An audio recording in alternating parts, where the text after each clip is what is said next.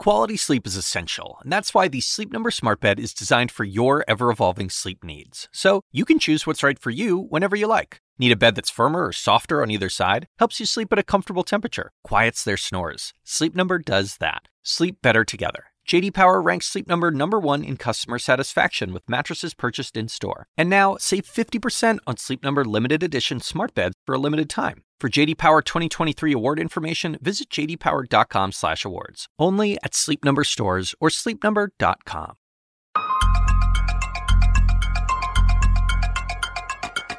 Hey everyone, I'm Zach Wolf, a senior writer at CNN, and this is The Daily DC.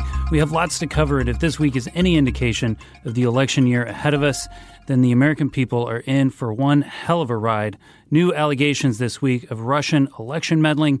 Trump is not happy about it, not at the Russians, but rather that Congress was briefed. That may have something to do with the reason he edged out his acting director of national intelligence, Joseph Maguire, and replaced him with the current ambassador to Germany, Richard Grenell, which means the top spy in the country will also be something of a Twitter troll himself. During this episode, we'll also get into the ever-unfolding saga that is the Roger Stone trial with the CNN crime and justice reporter Katelyn Polantz. But before we do, we'll preview the Nevada caucus tomorrow. Joining me now to talk about the 2020 state of play is CNN political analyst and national political reporter for The Wall Street Journal, Sabrina Siddiqui. Thank you for joining me, Sabrina. Thank you for having me. We get so focused here in Washington on what Trump is doing. You almost forget at times, at least I do, although it's becoming harder, that there is this whole Democratic primary going on. And that may have something to do with the fact that it looks like Bernie Sanders, the Democratic socialist, the person that a lot of more establishment Democrats think is the most vulnerable person in a two-way race with President Trump, he could walk away with this thing starting in the Nevada caucuses this Saturday. Let me ask you for your take. Number one, is Sanders walking away with this thing? Well, this reminds me a lot of the 2016 election where establishment party figures are very worried about the prospect of a candidate that they think might be unpalatable to the general electorate and who they believe has a ceiling, but they're contending with a very fractured field and therefore the very real probability that that person, that insurgent candidate, runs away with the nomination. Am I talking about Donald Trump or am I talking about Bernie Sanders?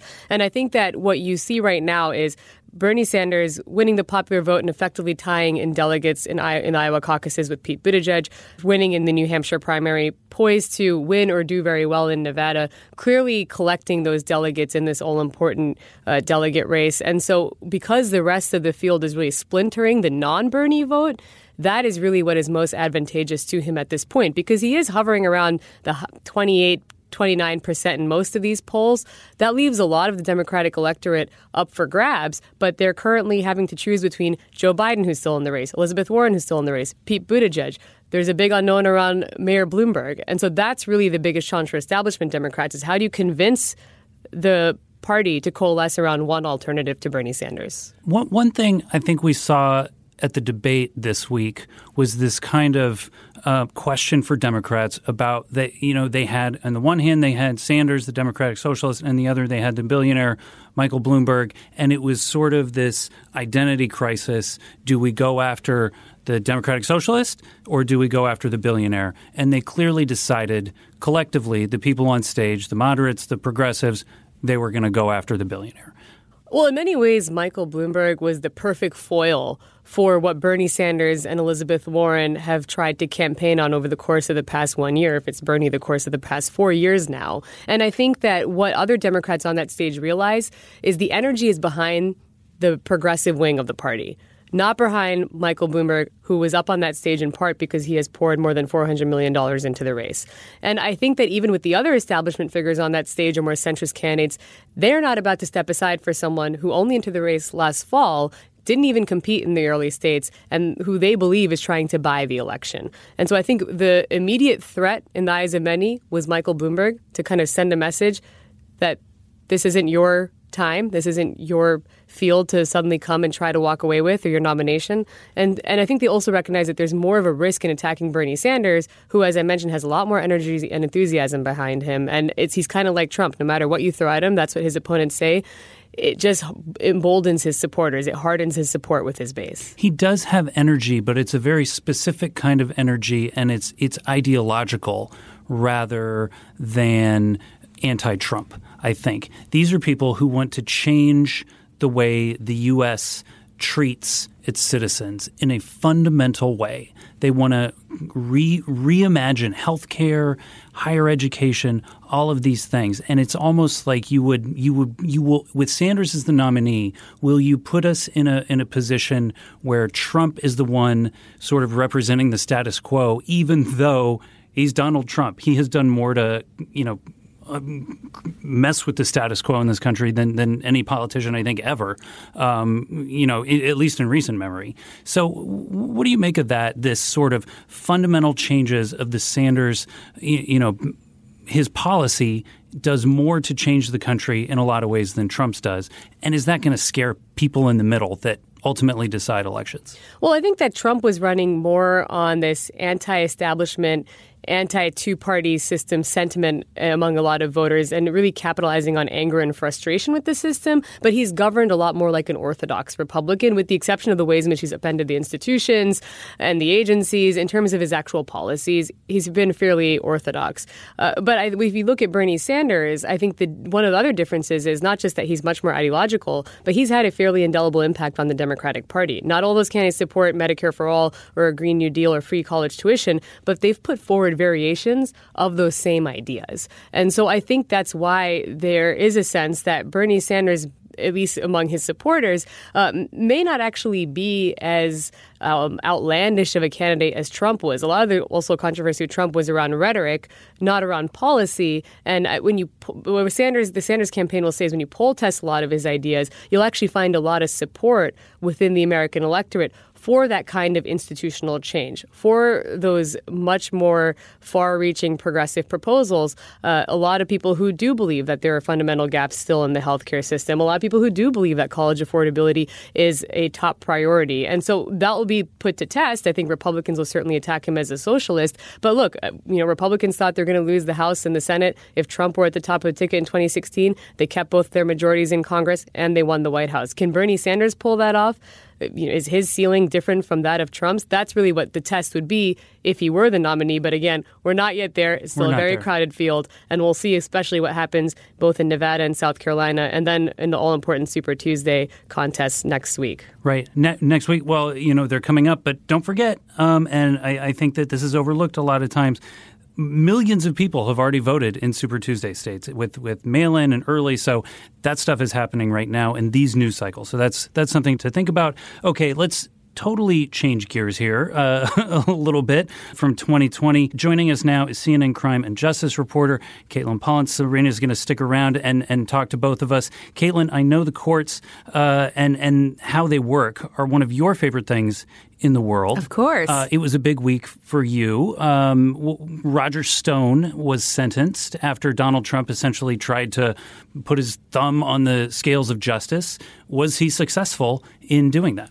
Oh, gosh. Well, if we start there, at the end of the day, the judge did end up going less than what the Justice Department originally asked for. But what we saw in the hearing with Roger Stone yesterday was that the Justice Department basically stood up and went back to the standards that the prosecutors who quit the case last week after Bill Barr overrode their decisions on how they wanted Stone to be sentenced. The Justice Department went back to what they had used as their standards for saying this is what Roger Stone deserves. This is what the Justice Department thinks Roger Stone deserves. And so that was actually a really surprising part of the hearing. So the DOJ, essentially says he deserves a shorter sentence. And then after the outcry at the sentencing hearing, they go back and say, give him the long sentence. They said, we're not going to actually take a position, which is what ultimately the Justice Department said in their revised version of this. But they still said, when you calculate the sentence, we want you to go plus one, plus one, plus one, plus two, plus eight.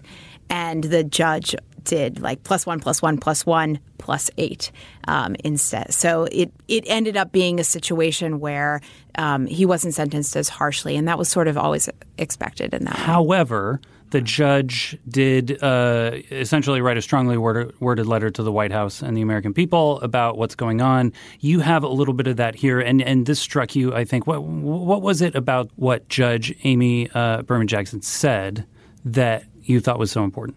Yeah. So this judge is the judge that we have seen handle all of the major or most, except for one or two, major criminal cases that came out of the Mueller investigation. She sentenced Paul Manafort. She sentenced Rick Gates. This time around, she's sentencing Stone. And we saw her at a level of intensity yesterday in discussing both what happened in 2016, what was done on behalf of the president by Roger Stone in 2016, and what was done to shake Congress and democracy. We saw her discuss that in a way that she made it very clear that truth still matters. And what Stone was doing on behalf of the president was trying to cover up the truth. And it ultimately hurts Americans and, in theory, helps Russia or our other people who are trying to influence our democracy. And so the quote that really jumped out, this was right before she gave Stone his sentence. She spoke for maybe a full hour about how she arrived at deciding that Roger Stone should be sentenced to 3 years and 4 months in prison. And she said, she's speaking about Stone's lies, and she says that if Stone's crime goes unpunished, the direct quote is, everyone loses because everyone depends on the representatives they elect to make the right decisions on the myriad of issues. And then she says, everyone depends on our elected representatives to protect our elections from foreign interference based on the facts. No one knows where the threat is going to come from next time or whose side they're going to be on. And for that reason, the dismay and disgust at the defendant's belligerence should transcend party. And she then continued to talk about dismay and disgust that should transcend party about what happened in 2016. And now we're just seeing that almost like Groundhog Day. It's repeating. It's Congress is trying to get information. The same day she says those words. Yes. She says it in the morning. By 6 o'clock or 8 o'clock, whenever the story broke about the congressional we learned briefing. That essentially the intelligence community had gone up to Capitol Hill to brief lawmakers about Russian meddling. And it gets back to the White House, and President Trump is then frustrated that the intelligence community briefed Congress because he was worried that it would be used against him politically. But he's upset that the intelligence officials briefed Congress that the Russians are still trying to interfere in the election. He's not upset, it seems, at the substance of the briefing, which is the fact that the Russians are still actively trying to meddle. Right. And if we go back and remember what actually happened in 2016, the president, Donald Trump, has been extremely unhappy about the Mueller investigation, what it might mean about his election and the integrity of him being elected president in 2016. But what happened in 2016 with Roger Stone was that he was working on behalf of the campaign or helping the campaign, maybe not paid,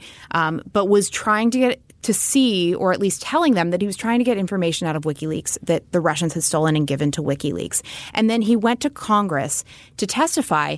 And Congress at that time was led by Republicans. Devin Nunes was the chair of the committee that interviewed Stone under oath and asked him what did he have a back channel? What was he doing? Was he talking to the campaign about what he was trying to get out of WikiLeaks? And Stone just lied. He just lied to them. He stopped Congress from getting documents. I didn't realize that Stone was convicted for lying to Devin Nunes. Yes. And that was a point that, the judge really wanted to point out that this is not about politics. This is not about Democrats being angry at Roger Stone or anything like that. This is an investigation that was done by the Department of Justice. Robert Mueller, who worked for the Department of Justice during the Trump administration, finding the facts of the matter. And the facts of the matter was that Roger Stone was obstructing a Republican-led Congress. And when you talk about the Mueller investigation, and there's still a lot that's made of what came out of it, and did the president obstruct justice? And I think a lot more people were focused on the allegations of obstruction, and the actual origins of that investigation around Russian interference sort of got lost in the conversation about the findings. And one of the most sobering parts of Robert Mueller's testimony on Capitol Hill was not when he was talking about whether or not the president was trying to fire Don McGahn or the ways in which he was trying to influence the investigation. One of the biggest takeaways was when he was asked about whether or not the Russians are going to do it again. He said, they're doing it as we sit right here. That's right. And I mean, one of the things that's happening right now now is we're still living. So like our daily life in covering news is we're still living and talking about these cases that originated in actions that happened in 2016, like Stone or Michael Flynn, or coming up soon, there's one of the Russian groups, a company, is going to trial over the disinformation campaign that Mueller indicted them for allegedly taking part in, this massive social media propaganda effort that was allegedly done by the Russians. That's going to trial now. So we're still getting to the bottom of the facts of what happened in 2016. But things move a lot faster nowadays. Right. And here 2020 is. We're still getting to the bottom of 2016. Democrats have impeached President Trump for trying to interfere in the 2020 election or get Ukraine to interfere in the 2020 election. And here we are. Now we're learning the Russians are doing it. Although, you know, if you didn't know that, you just weren't paying attention to what the intelligence community had been saying under oath on Capitol Hill, you know, for months leading up to this. So it's this kind of – you constantly have to step back to sort of – realize what's going on. We don't really do that. Do you think people are even paying attention to this anymore? It doesn't really seem like a campaign issue at this point, does it? Not really. I would say that when you talk to a lot of voters on the campaign trail, they're still much more focused on healthcare, jobs, the economy, how to pay for college, how to make a living. And so I think that a lot of this does sort of fade into the background as noise, but where Democrats at least have found some success, and it might be still more in terms of shoring up their own base, it's in this anti-corruption platform against the Trump administration and this breaking down of norms. Now, I don't think that that's necessarily moving people to the polls, but it does help to energize at least the Democratic base to say, look, this president already welcomed help from the Russians as a candidate in 2016. Volume 1 of the Mueller report, the Trump campaign understood that it was going to benefit electorally from Russian interference. And now he's doing it again, and he's using the power of the presidency to protect himself. And so I think that they believe that that message resonates. I still don't think that that's what's going to move independents who swung for Trump, and they're trying to win over those voters. I don't think that that's what the election is ultimately going to be about. But I think that insofar as they frame it around this idea of corruption, they at least have been able to appeal to the urgency of limiting President Trump's tenure to one term among Democratic primary voters who still say that that is their utmost priority. And so I think that is still what has really, in many ways, defined the Democratic race for the nomination. Again, I think they're going to have to shift to healthcare, the economy when you get to the general election. But I do find that it's been very much the case that every Democratic primary voter you talk to, when you ask them, what is the number one priority for you as a voter, they say defeating Donald Trump. Yeah. And it gets back to what we were talking about a moment ago. However, they are on the path to pick a candidate who wants a more structural, fundamental, I think, change to the country. I don't think anybody's talked about what sort of, you know, President Sanders would be from a courts and justice system. I can't tell you how many press releases I've gotten. Is this the debate where someone asks the Democrats about what they think about the courts? Because it's a question that is on some people's minds, maybe not everybody's minds, but it is an important thing.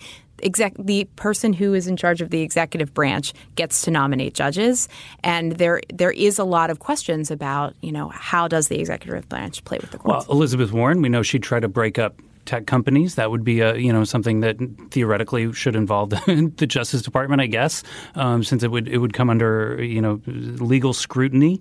Bernie Sanders, the entire if you were to actually go down the mental rabbit hole of trying to enact Medicare for All, that would be such a fraught system. The entire healthcare, all of these insurers would sue, I would think.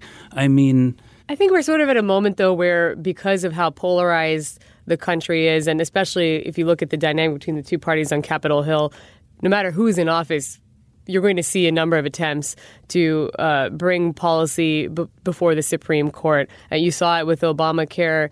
You've seen it with much of Trump's agenda, the travel ban and any number of issues. A lot of his actions on immigration have been caught up in the courts. And so, you know, a lot of people look at Bernie Sanders and Elizabeth Warren and say almost everything they try to do will probably get stalled in the courts. But we've kind of reached a point where I think that that's just the ways in which, their political opponents at least try to obstruct part of their agenda. Well, I would jump in on that, though.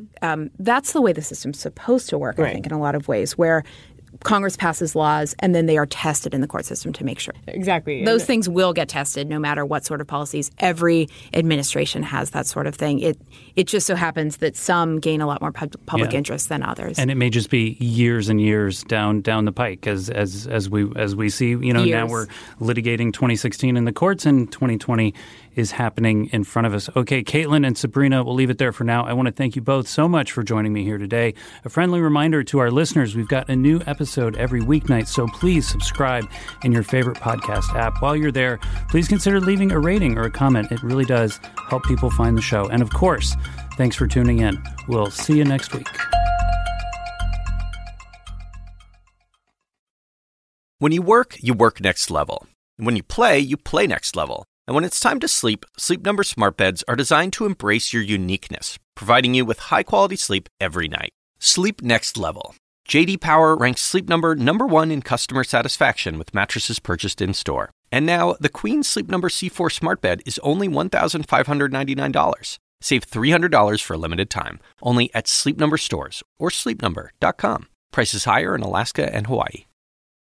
Quality sleep is essential, and that's why the Sleep Number smart bed is designed for your ever-evolving sleep needs. So you can choose what's right for you whenever you like. Need a bed that's firmer or softer on either side? Helps you sleep at a comfortable temperature. Quiets their snores. Sleep Number does that. Sleep better together. J.D. Power ranks Sleep Number number 1 in customer satisfaction with mattresses purchased in-store. And now, save 50% on Sleep Number limited edition smart beds for a limited time. For J.D. Power 2023 award information, visit jdpower.com/awards. Only at Sleep Number stores or sleepnumber.com.